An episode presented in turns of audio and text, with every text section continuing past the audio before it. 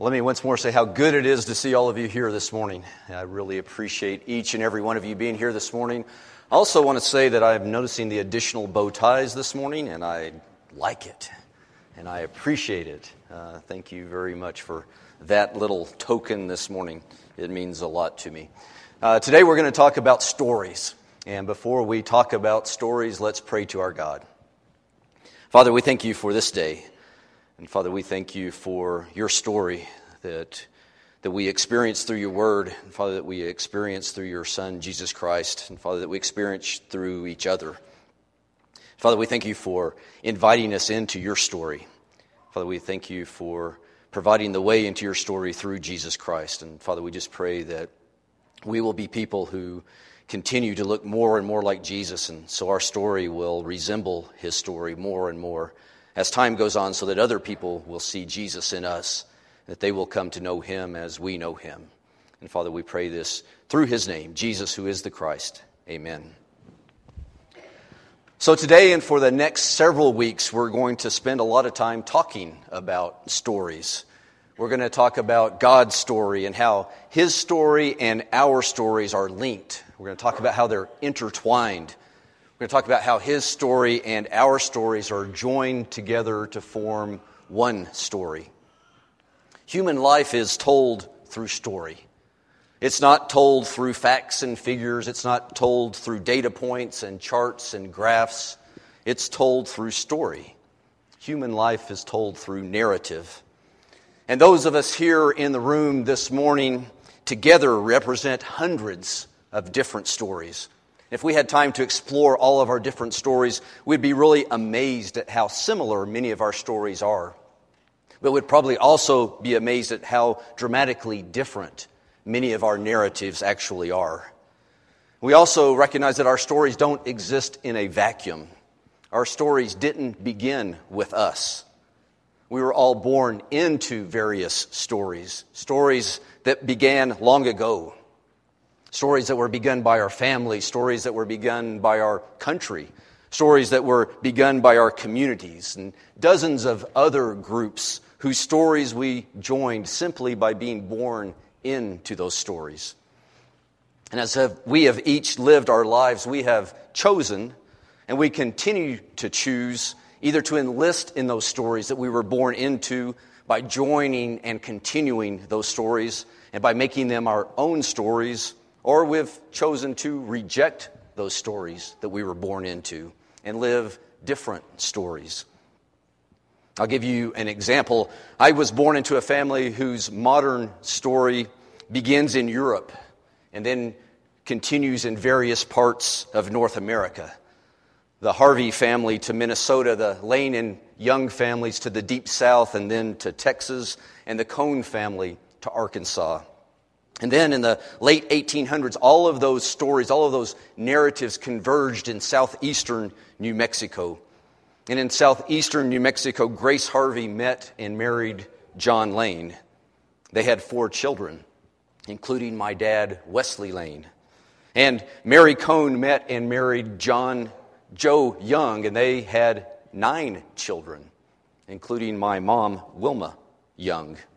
And that family narrative continued in Lake Arthur, New Mexico, where my school teacher mom met and married the local boy Wesley.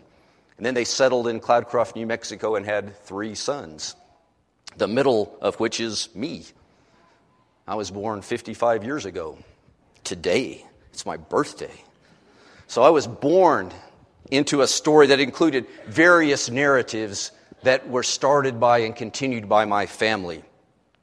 There were narratives about morals and ethics. There were narratives about work and education and many other narratives that I have chosen either to embrace or that I have chosen to reject and not make part of my story, make part of my narrative. And what is true for me is also true for all of us. Of course, our stories are very different. We were all born into hundreds of different narratives that are different in many ways but all of us have either embraced those stories that we were born into or we've rejected them. And we also understand that those personal narratives are powerful influences on our lives, and they are in many ways responsible for who we are and how we live our lives. But there's a bigger narrative, bigger than our personal narratives. There's an overarching narrative, if you will. The fancy term for that is there's a meta narrative in life. We all live our personal narratives under the umbrella of this larger narrative. And we all fit our individual stories within a larger story. We fit our individual stories within a meta narrative. And this overarching narrative has to do with the meaning and purpose of life. It has to do with whether our lives have any significance at all beyond our time here on earth. And we all have a choice and a decision to make here as well. And the choice for each of us is between two starkly different meta narratives, two starkly different overarching narratives. We have to choose between two different narratives in which we will fit our individual stories. One choice that we can make is to believe that the big story, the meta story, really isn't all that big. We can believe that the meta narrative isn't all that meta, if you will. We can uh, choose to adopt the narrative that our lives really have very little significant beyond our lives. Sure, we might have some positive impact and some positive influence on other limited lives, but ultimately, if you adopt this narrative, the big story is that human life is really the same story. It's really kind of a cold story, a story that's told over and over, and that story is this You're born, you live and you die. And that's the end of the story. It's a story that, in its bleakest form, was famously described by Shakespeare through the mouth of his character Macbeth. I am not a Shakespearean actor, so bear with me as I read this. Macbeth said, Tomorrow and tomorrow and tomorrow creeps in this petty pace from day to day to the last syllable of recorded time. And all our yesterdays have lighted fools the way to dusty death. Out, out, brief candle. Life's but a walking shadow, a poor player that struts and frets his hour upon the stage and then is heard no more. It's a tale told by an idiot, full of sound and fury, signifying nothing signifying nothing. That's an increasingly popular narrative, a narrative that views human life, regardless of any human effort, regards human life as moving forward only to the grave. And that story is told over and over and over again. And it's a narrative that views all other narratives as idiotic attempts to give significance to lives that ultimately don't have any significance. But there is a competing narrative to that narrative. And it's the narrative that I've chosen. And to be honest, I chose it first because it was my family's narrative, but I choose it now because I believe it's the true narrative. I'm convinced it's the true narrative. And that narrative says that the big story, the meta narrative, the overarching story under which all of our individual stories are lived and find meaning is God's story. It's the story of a purposeful and loving creator who brought his image bearers, men and women, into a good creation for them to enjoy that creation. And it's a narrative that says that although mankind has introduced plenty of sound and fury through their rebellion and through their sin. It's a story that says God has been working and is even now working to bring his story back to its beginning. It says that God is working to move his story forward to a new heaven and a new earth, where the world will once more be as beautiful as he intended it always to be. It's a story that says God is reclaiming and will reclaim everything that he has created, and it once more will be his. And it's a story that says our lives and our stories have significance when they are part of His story, when they're a part of God's story. And it's a story in which He has graciously invited us to enlist, to be a part of, and then play our small part in His story. Not by strutting and fretting an hour upon the stage, but by using our lives to move His forward in some positive way.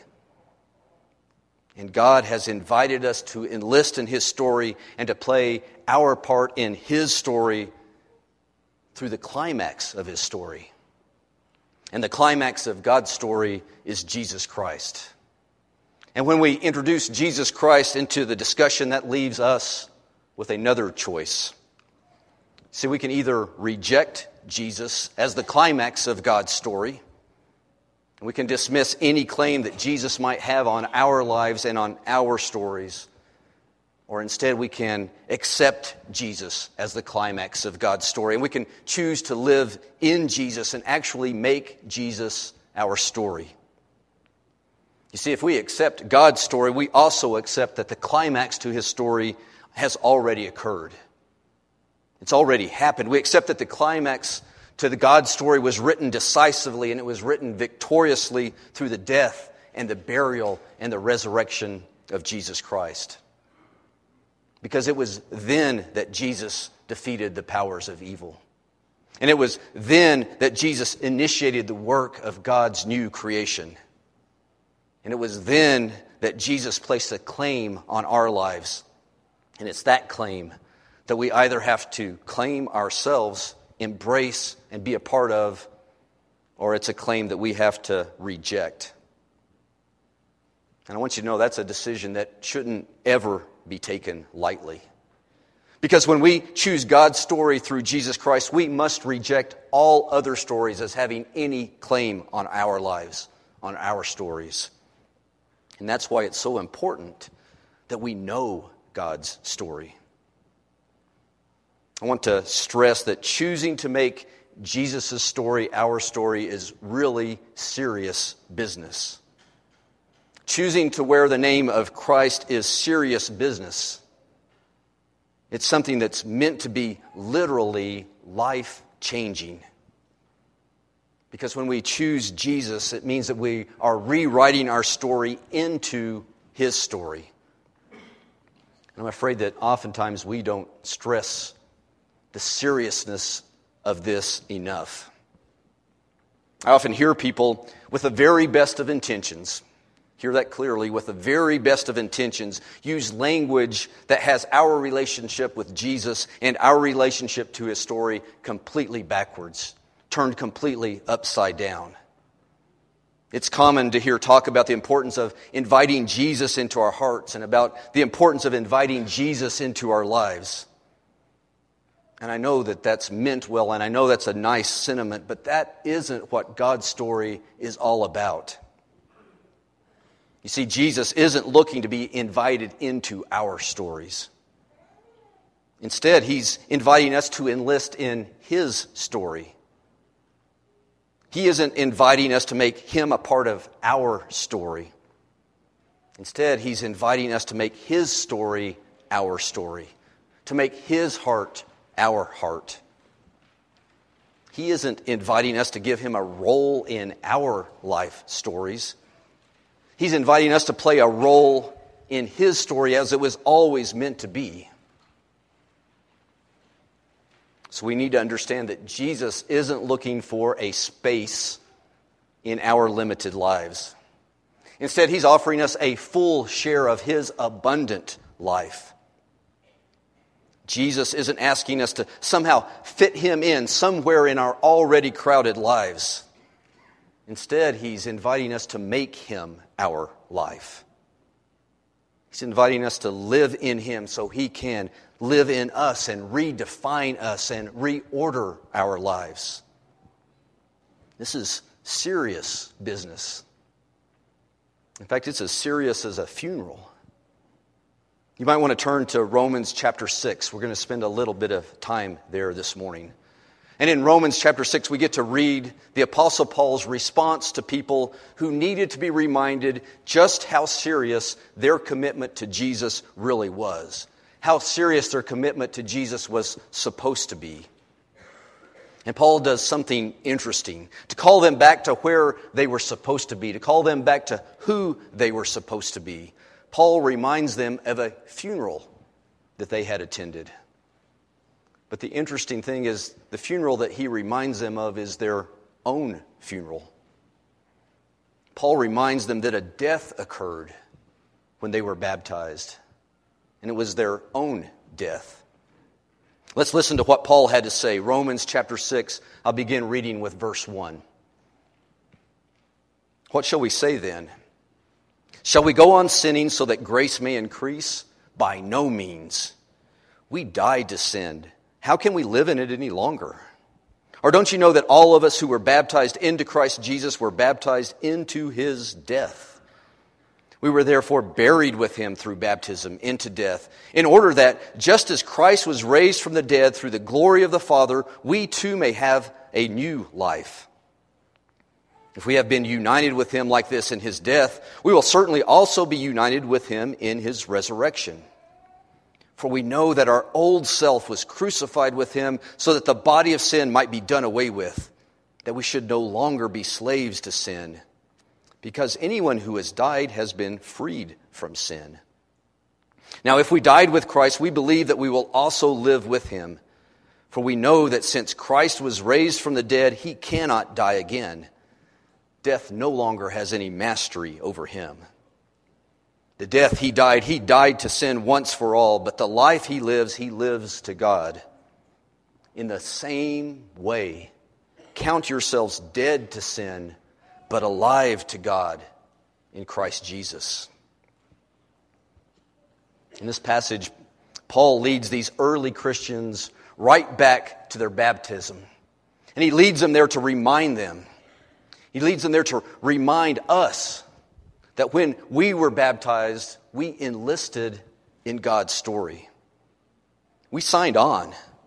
We literally went all in and placed ourselves and placed our stories within God's story by joining in the climax of that story the death, the burial, and the resurrection of Jesus Christ.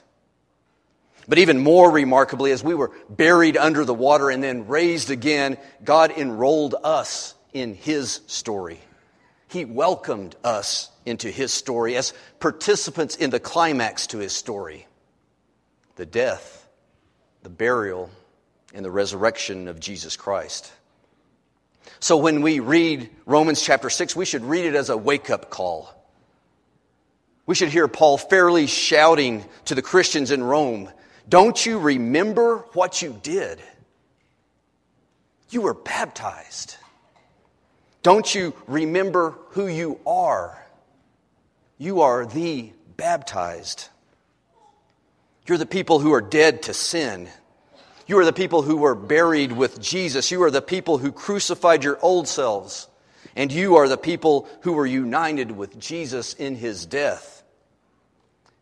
You are the people who made Jesus' story your story.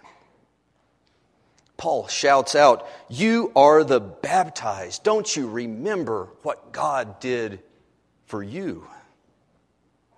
You were born into a new life in Jesus. You were freed from sin. You were united with Jesus in his resurrection. You are the people welcomed by God into his story. When we were baptized, we confessed that Jesus' death burial, and resurrection were the beautiful climax to God's story. We confessed it first in words, but more powerfully, we confessed Jesus' death, burial, and resurrection by actually participating in it. As we were buried with him in the water, and then as we were raised with him out of the water, we proclaimed God's story. We proclaimed Jesus' story as our own story. But we didn't just complain, proclaim the death, burial, and resurrection of Jesus when we were baptized. We also boldly confessed Jesus' death as our own death. Just as Jesus died, we died. Just as he was raised, we were raised. We were united with Jesus in his death, and we were united with Jesus in his resurrection. When we were baptized, we proclaimed that Jesus' story is our story. We proclaimed that Jesus' story is our story. We were baptized. You know, there's a centuries old debate about whether or not baptism is a symbolic act. And it's certainly a symbolic act in the sense that it stands for something else. Contrary to some rumors that might be out there, when we go under the water, they don't hold us under the water until we literally die. That's not what happens. Although some preachers sometimes push the limits on that, I understand. That's not what happens. We aren't left there to die just to bring our lifeless bodies out of the water so that somehow we'd be reanimated as brand new creatures with no connection at all to the person who went into the water. We understand that it's, a, it's symbolic in that sense. Our baptism is a symbol of our enlistment in God's story. It's a symbol of God enrolling us in His story. Baptism is a symbol, but it's no mere symbol. In fact, it's a symbol in the same sense that wedding vows and wedding rings are symbols, but not mere symbols. Almost 34 years ago, I repeated a series of vows to Kathy, and Kathy repeated a series of vows to me. And she placed a ring on my finger, and I placed a ring on her finger. And those were symbols of our commitment to each other, but they weren't mere symbols. Those vows and those rings signified change. They meant I wasn't going to be the same person I was before. They meant I wasn't going to live the same life that I lived before. When I accepted the ring, it meant that Kathy and I were no longer going to live separate stories, but our stories were going to be joined together. Her story would be my story, and my story would be her story. Symbols, but not mere symbols. One of the things that happens frequently as we're working with couples that are having marital problems, we take them back to their wedding, back to their wedding ceremony. And we often sound like Paul, fairly shouting to the husband and fairly shouting to the wife Don't you remember what you did? You were married. Don't you remember who you are? You are until death do us part people. You are ring wearing people. You are joined people. Don't you remember who you are? The rings and the vows were symbols, but they weren't mere symbols. They were never meant to be mere symbols so easily discarded. And our baptism is that kind of symbol. It's a life altering symbol. We moved from our old life to a new life in Christ Jesus. Our baptism is an allegiance altering symbol.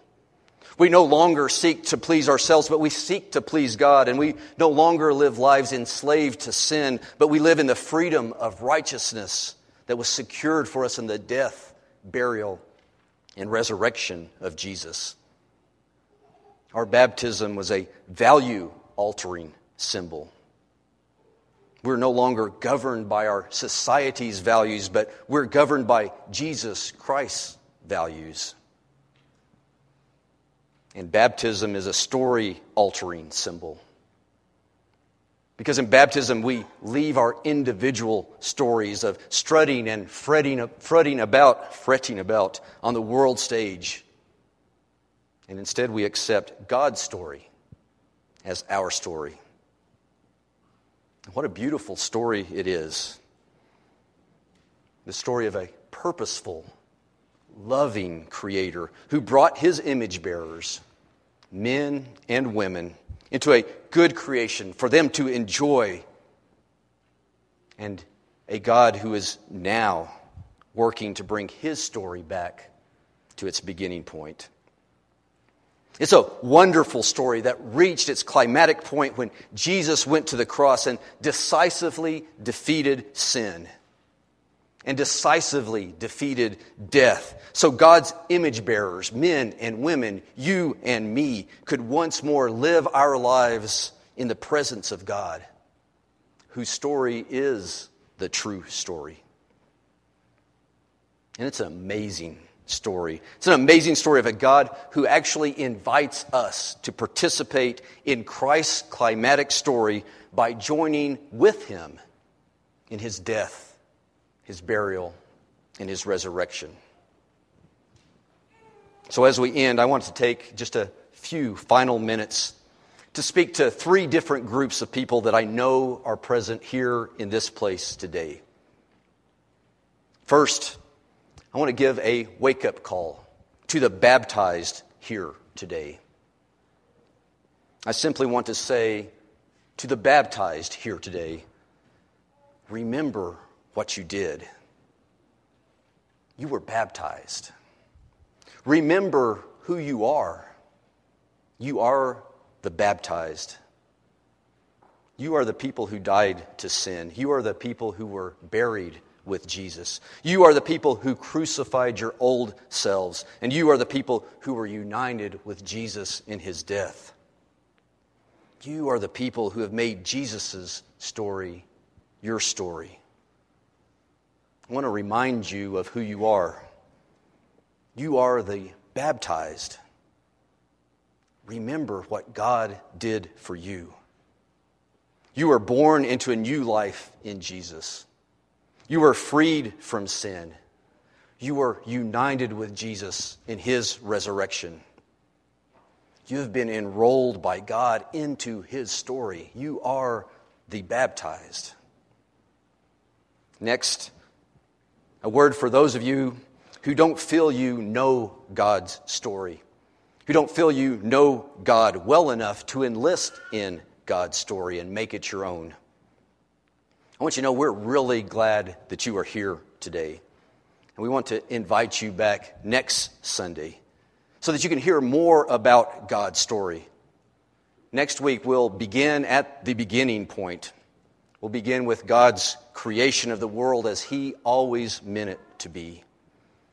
And then over the next several weeks, we'll continue to tell God's story and we'll lead up to the climax of that story the death, the burial, and resurrection of Jesus Christ.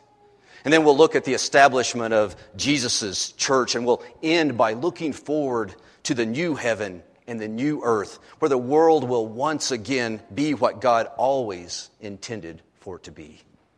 So, won't you please come back next week and hear more about God's story?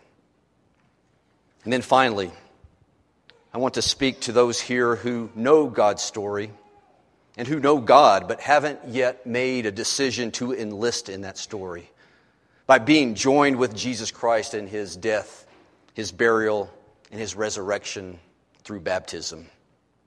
I want you to know we're really glad that you're here this morning.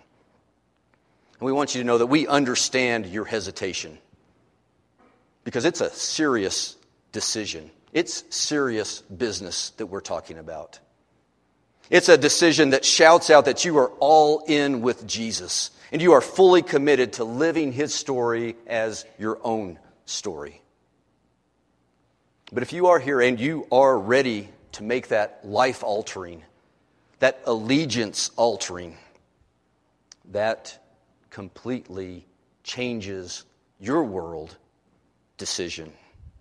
If you are fully committed to making Jesus' story your own. Won't you let us know? Won't you let us know that you're ready to make Jesus' story your story? And you can do that in a couple of different ways. We're going to stand up and we're going to sing a song together. You can walk to the front and you can let us know that you are ready to make Jesus' story your story. If you're more comfortable doing that in a more private way, you can make your way to the back while we're singing that song. You can ask for directions to room 104. 104. In that room, you'll find a couple of our elders, a couple of godly men who would love to help you find the way to enlist in God's story so that you may be enrolled in the only story that's true and the only story that brings meaning and purpose to our lives. Whatever your needs are, won't you let us know while we stand up and while we sing this song? together.